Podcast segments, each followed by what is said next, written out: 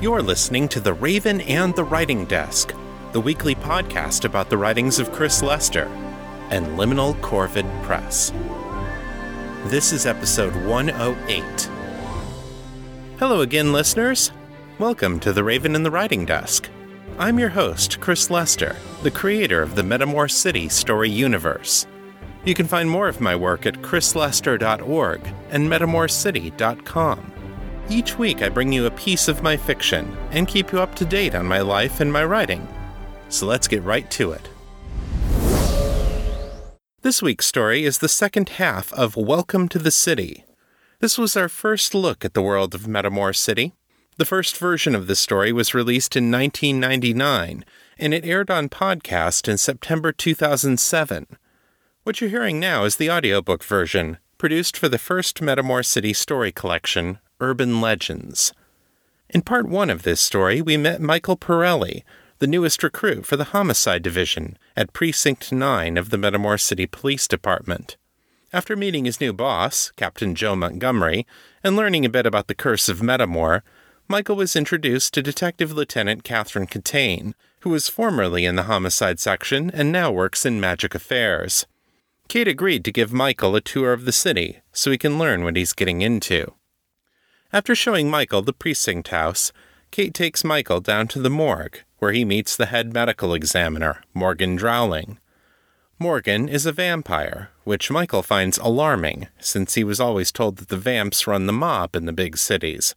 Kate tells Michael how Morgan was turned by the vamps in an attempt to infiltrate the police department, but she managed to tip off Kate and the others, and her sire was destroyed, which freed her from the syndicate's control. Now Kate is ready to take Michael outside to show him the rest of the precinct.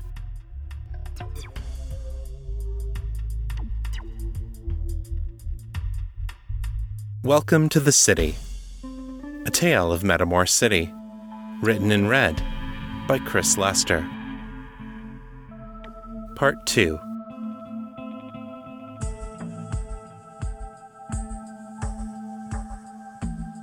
Kate led Michael to the garage, where at least a dozen skimmers and twenty swoops were parked and waiting. The detective lovingly caressed one of the swoops as they passed. You ride at all? she asked, patting the leather seat. Michael's lip twisted. Never learned how, he admitted. Mom always thought it was too dangerous. Kate chuckled. Moms, you gotta love 'em. Leaving the swoop behind, she strode over to a nearby skimmer. Well, since the cap told me to go easy on you, and seeing as you don't have a helmet, we'll stick with a standard cruiser for today. They both climbed into the vehicle and fastened the restraints. Taking the control headset from where it rested on the dashboard, Kate put it on and powered up the skimmer.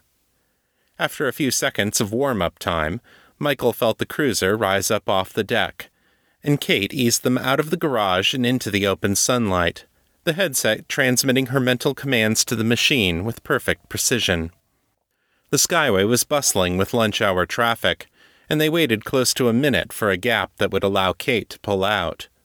Looking out the side window, Michael could see the lamppost shaped mana generators that held up the metal and concrete Skyway, spaced at regular intervals along its length.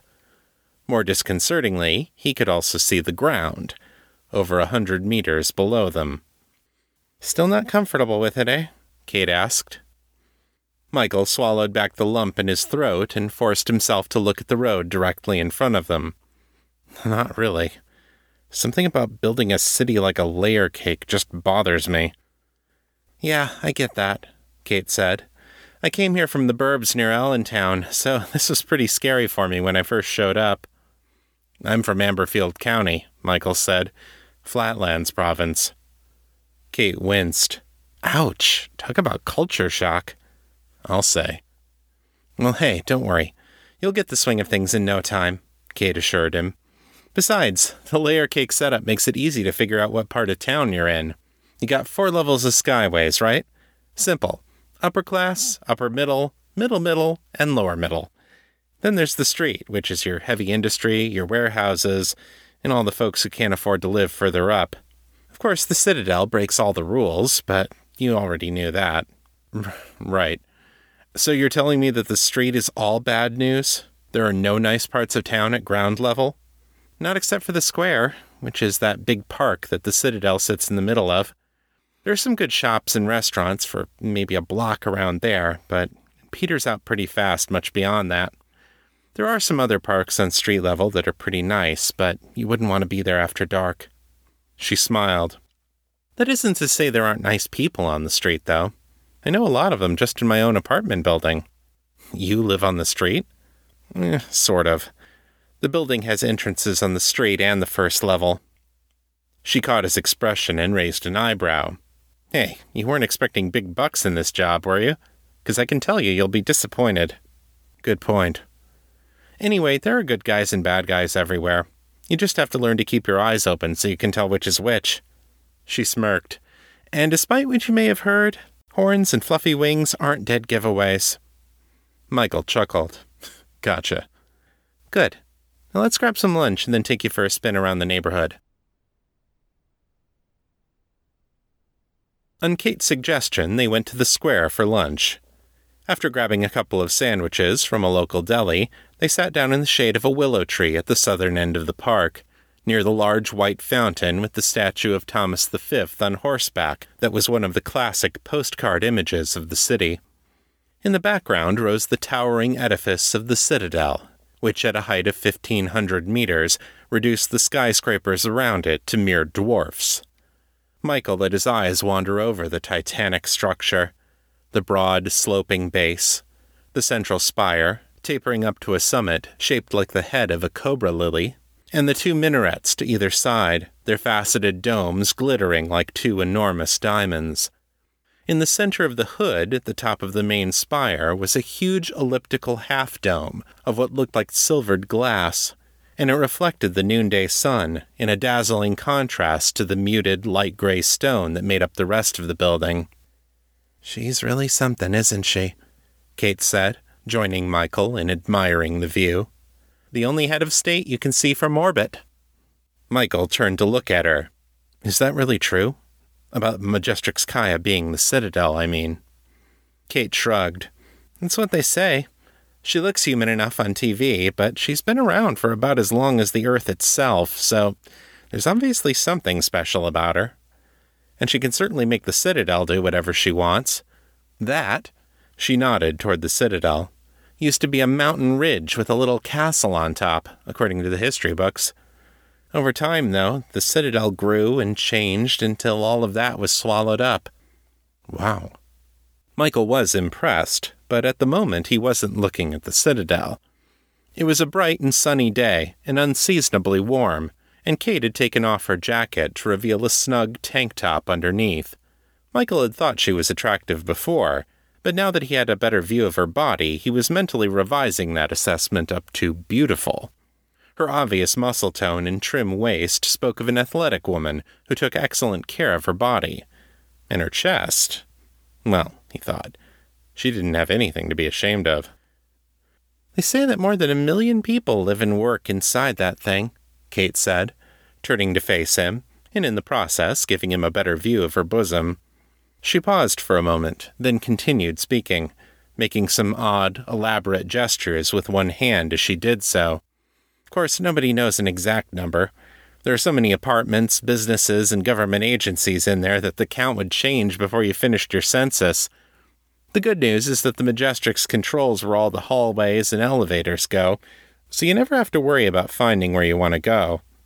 That's convenient, Michael said, eyes still fixated on the rising and falling of her chest. Then, all of a sudden, his vision went blurry for a second.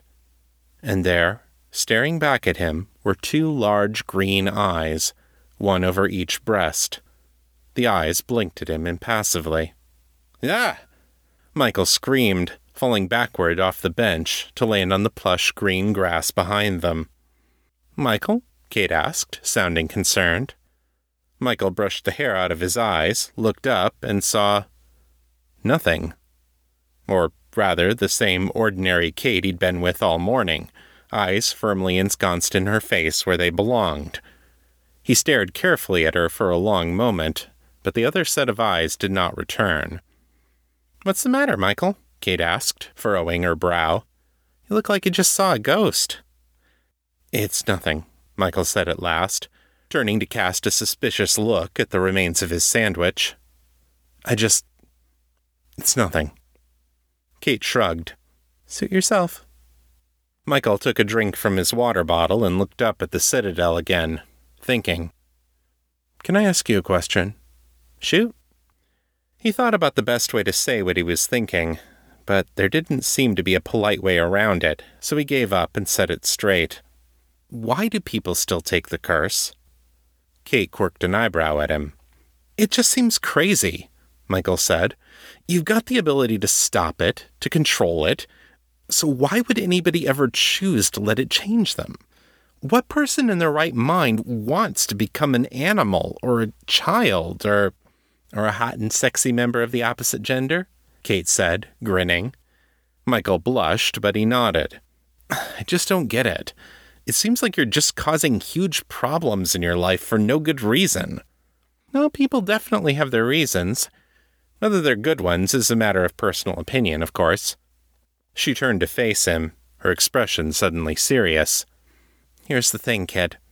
For a couple hundred years after the curse settled on this place, people didn't get to choose whether they wanted it.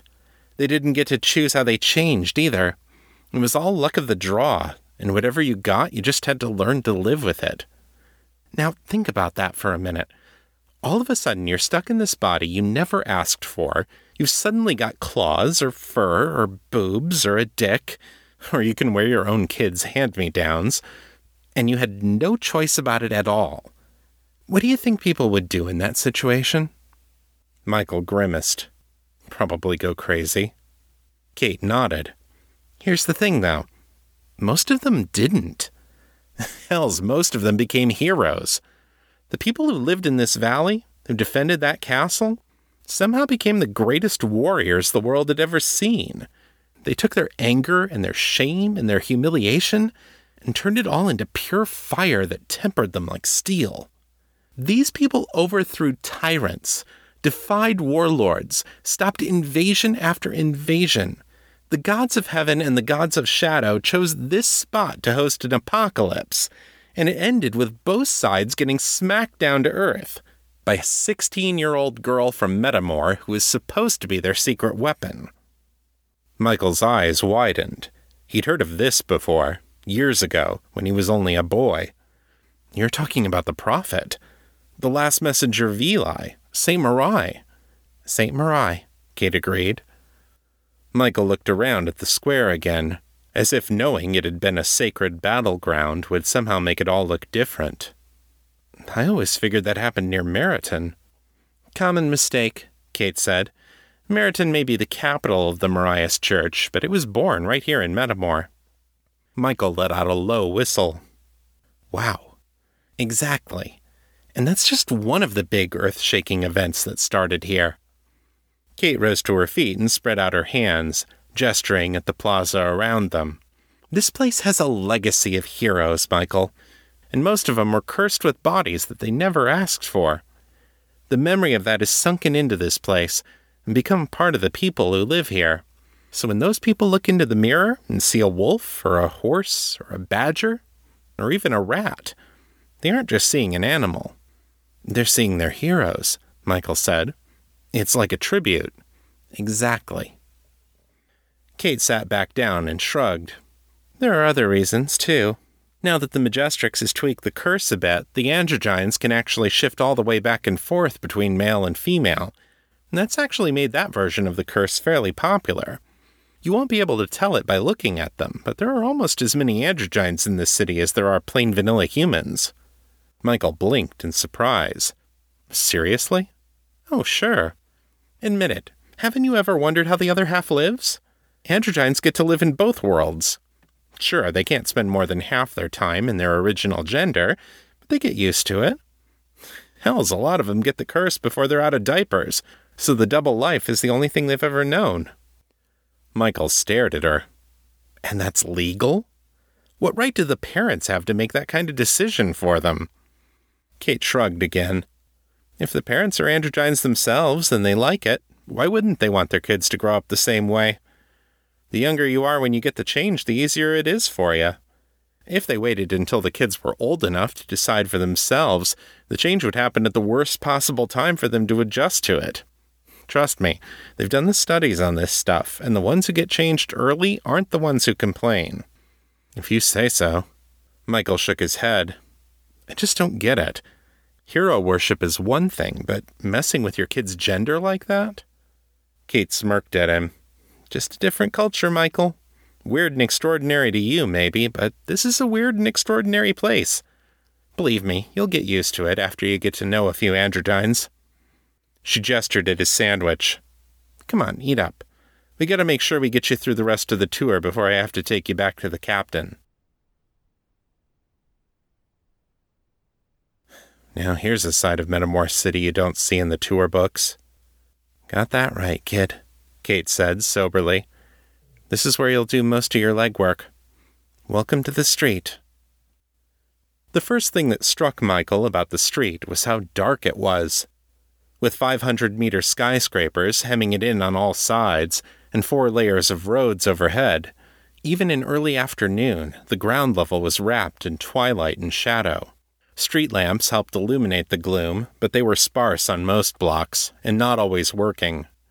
Dirt, grime, and garbage were familiar decorative elements that were repeated often, accompanied by the smoke from the factories and exhaust from the big transport trucks that clogged the streets. Here and there, trees grew up from little holes in the sidewalk, but most of them were small because of the dim light. Teenage kids played ball in the alleys and transit tunnels, and weary looking mothers dusted porches and tended little gardens in front of countless narrow townhouses and apartments, each of which was part of the base of a building that might rise hundreds of stories into the sky.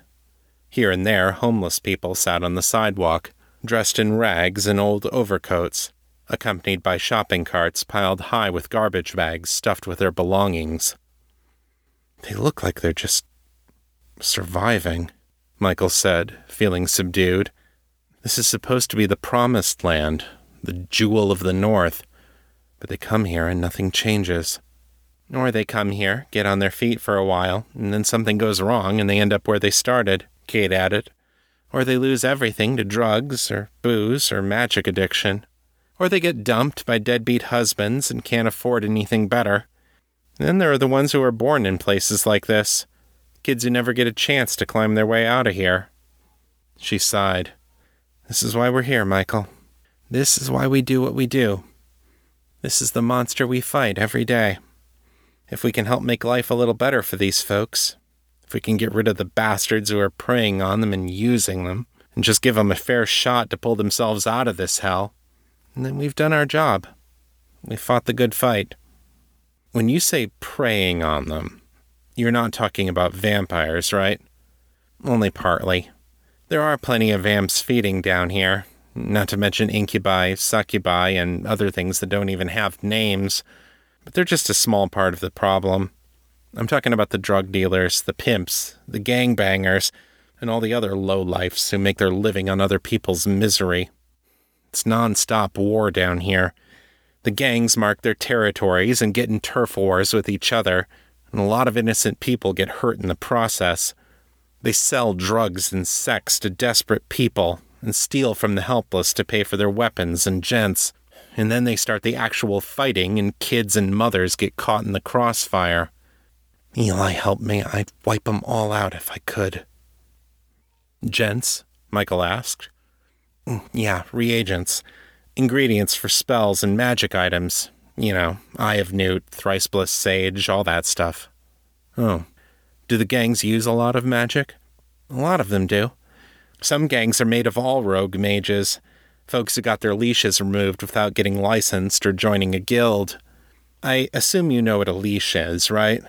Yeah, restraining band to suppress magical talents. Back home, all the kids get tested early for magery, and the ones with power have bands fitted until they join a guild. Not that everybody does.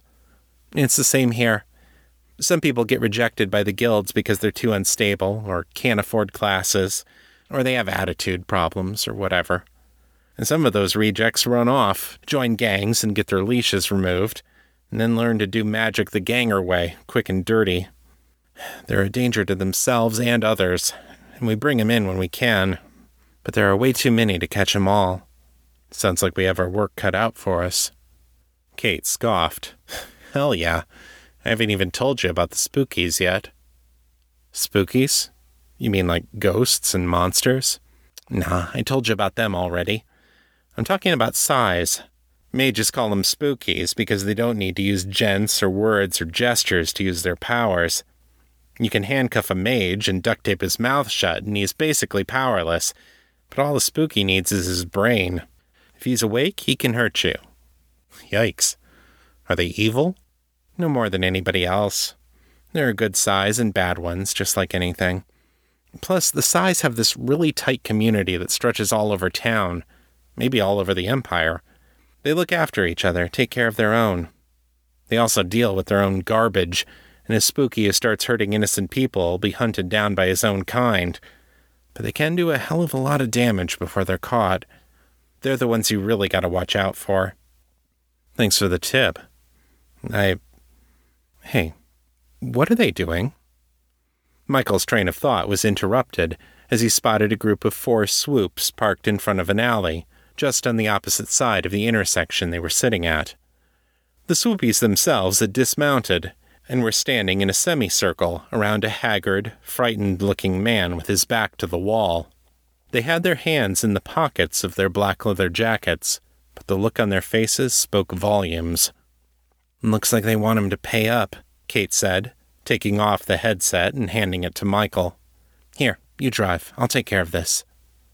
Obediently, Michael put on the headset while Kate took out her gun. As soon as the set was in place, a heads up display appeared before his eyes, along with a ball shaped icon that he could mentally twist and turn to indicate which way the skimmer should move. The cruiser was larger than most skimmers and ground cars he'd driven over the years, but the interface was the same. Hop us over this truck and come down behind that parked skimmer, Kate said, pointing at a vehicle that sat by the curb right next to the alley. No problem, Michael said, turning on the siren and urging the police cruiser higher into the air. He quickly darted over the truck that was waiting at the stoplight, flew over the cross traffic at the intersection, and pulled up in front of the alley, spinning the skimmer 90 degrees in the process, so they were facing the swoopies head on. As soon as they were in position, Kate opened her door and leapt out, going into a crouch behind the parked skimmer. Peeking up over the hood of the vehicle, she trained her gun on the nearest ganger. Freeze! Police! she shouted. Rather than freeze, the swoopies turned as one and trained their own guns on Kate. One of them, apparently the leader, had a submachine gun. Care to take your chances, copper? he sneered. Damn, Kate muttered, pulling back one of her hands, but keeping the gun pointed at the thugs with her other. Michael debated using the cruiser as a weapon, but the alley looked too narrow, and he was pretty sure that the skimmer wouldn't stand up to that SMG. Then he noticed that Kate was doing something with her free hand. She reached into a small pouch on her belt, pulled out something powdery, and rubbed it between her fingers. She made a few quick but complicated gestures, and muttered something under her breath. And then the air was filled with the sound of approaching sirens. In seconds, two more cruisers and a SWAT assault gunboat flew down from the skyways above and parked themselves in front of the alley. The gunboat trained its machine gun turrets on the swoopies, and an angry voice came over the loudspeaker Drop your weapons! They did, and then fell over each other, scrambling onto their swoops, and darted off in all directions. While Michael parked the cruiser and got out, Kate retrieved the dropped guns and then offered a hand to the haggard man who was lying on the ground with his hands clasped over his head. You okay? she asked. Y- yeah. Thanks, lady, he said, upon realizing that he was not about to be riddled with bullets. He took her hand and rose to his feet. Thanks. I owe you big time. What did those guys want? she asked. Well, I. Last month they loaned me some money, see? Just to get me through till payday, the man said, his pale blue eyes wide and brimming with tears. But then I got fired, and I didn't have nothing to pay them back with, and they said, Oh God, they said they. Shh. It's all right, Kate soothed, putting her hand on his shoulder. We're just going to take you back to base, ask you a few questions, and then I know a good shelter clear on the other side of town, way off their turf. They'll help you get back on your feet, find a job, get your life back. Nobody'll hurt you there. Sound good? Yeah. Yeah. The man could say no more as his words melted into incoherent sobbing.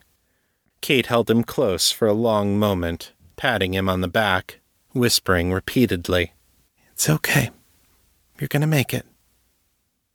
Finally, when the man had recovered his composure, they brought him back to their cruiser and put him in the back seat. That was a heck of a break, Michael said, gesturing up at the other police skimmers that still floated patiently above the street. I can't believe all these other cops were so close. What other cops? Kate asked, waving her hand in a small half circle. The other. Michael looked up, but the two police cruisers and the SWAT gunboat had vanished. He looked back down at Kate and raised his eyebrows. Let me guess. Illusionist, right? Kate just grinned and held out her hand. Give me the headset, rookie. Let's head back to base. Filing the incident reports took quite a bit longer than the incident itself. For close to 30 minutes, a uniformed cop bombarded the two detectives and the homeless man with questions about the swoopy's identities, appearance, and behavior, hoping to glean some information about what gang they were with and how they might have gotten their hands on a submachine gun. The poor fellow wasn't much help. He was still pretty rattled from the assault, but Michael could tell he was doing his best to help out. Kate held his hand through the whole procedure and then escorted him back to the skimmer for the trip to the shelter. Michael went with them as far as the garage. You'd better stay here, kid, Kate said, as she opened the door of the cruiser for the man. Your dinner with the cap is coming up soon here. That's the last free meal you'll get around here for a while, so you don't want to miss it. I won't, Michael said, smiling. Thanks for the tour. And hey, nice moves out there today. Thanks. You didn't do too bad yourself for a rookie. Kate grinned. Now, if we can just get you to remember that a girl's eyes are on her face, you'll fit right in around here. Michael felt his face turn beet red. I'll remember, he said, sheepishly. Right on. Kate got into the cruiser, buckled up, and put on the headset. The skimmer rose into the air, then turned and slid sideways until Kate's open window was in front of him. Oh, and Michael? Yeah? Kate pointed a finger at him. You got something on your face. As the cruiser drove off, Michael reached up and wiped his mouth and cheeks, but he didn't see anything come off on his hand. Going back inside to the men's restroom, he looked in the mirror, and there, emblazoned across his forehead in bold, black, inverted letters, was the word rookie. Michael grinned and walked out of the restroom, heading for Montgomery's office. He wasn't sure how long Kate's glamour would last, but as long as it did, he would wear it like a badge of honor. In her own twisted fashion, Kate was recognizing him, acknowledging him as one of their own. And practical jokes aside, he knew he'd made a friend today. Now he could start figuring out how to get back at her with a joke of his own. Maybe the captain would have a few ideas.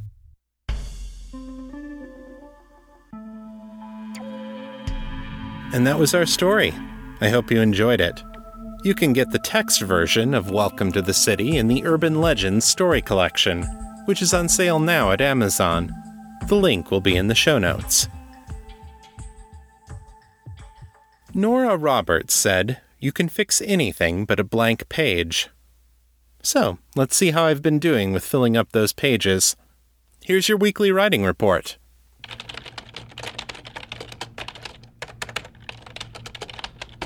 I wrote 3,346 words this week, over the course of 4.75 hours, for an average writing speed of 704 words per hour. I wrote on five out of seven days this week. I've started getting up to speed again on The Lost and the Least.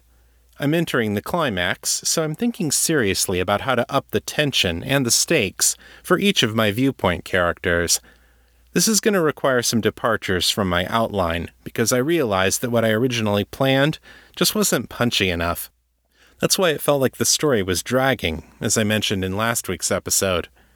So now I'm focused on making things as difficult for my heroes as possible, so their final victory will be all the sweeter.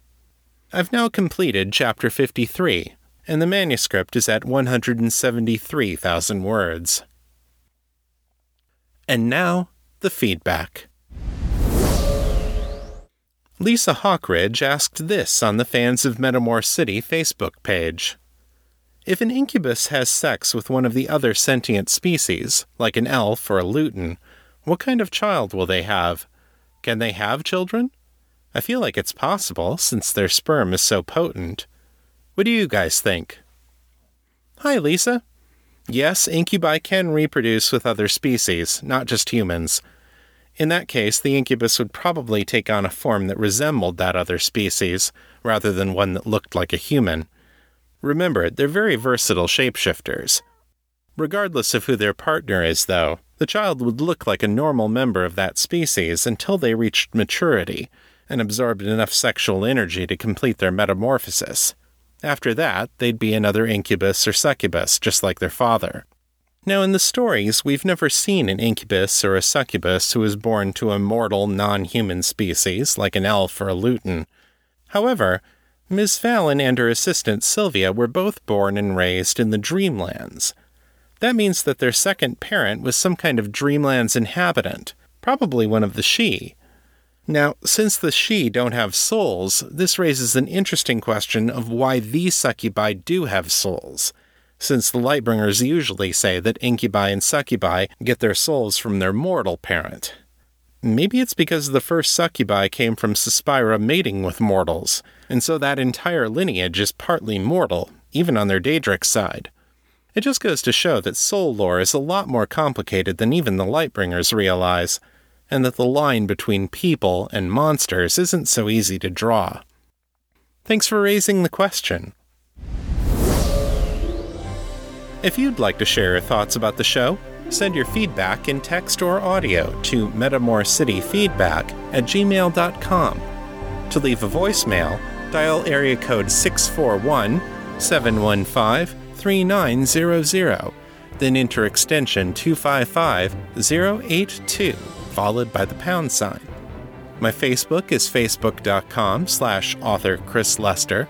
The fan group is Fans of Metamor City on Facebook, and my Twitter handle is Etherius. E T H E R I U S. If you like this show, take a minute and leave me a review in Apple Podcasts.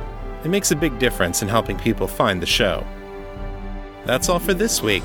I'll be on vacation next weekend, so I'll be sharing one of the panels I was on at Balticon. Until then, keep it on the bright side. This is Chris Lester, signing out.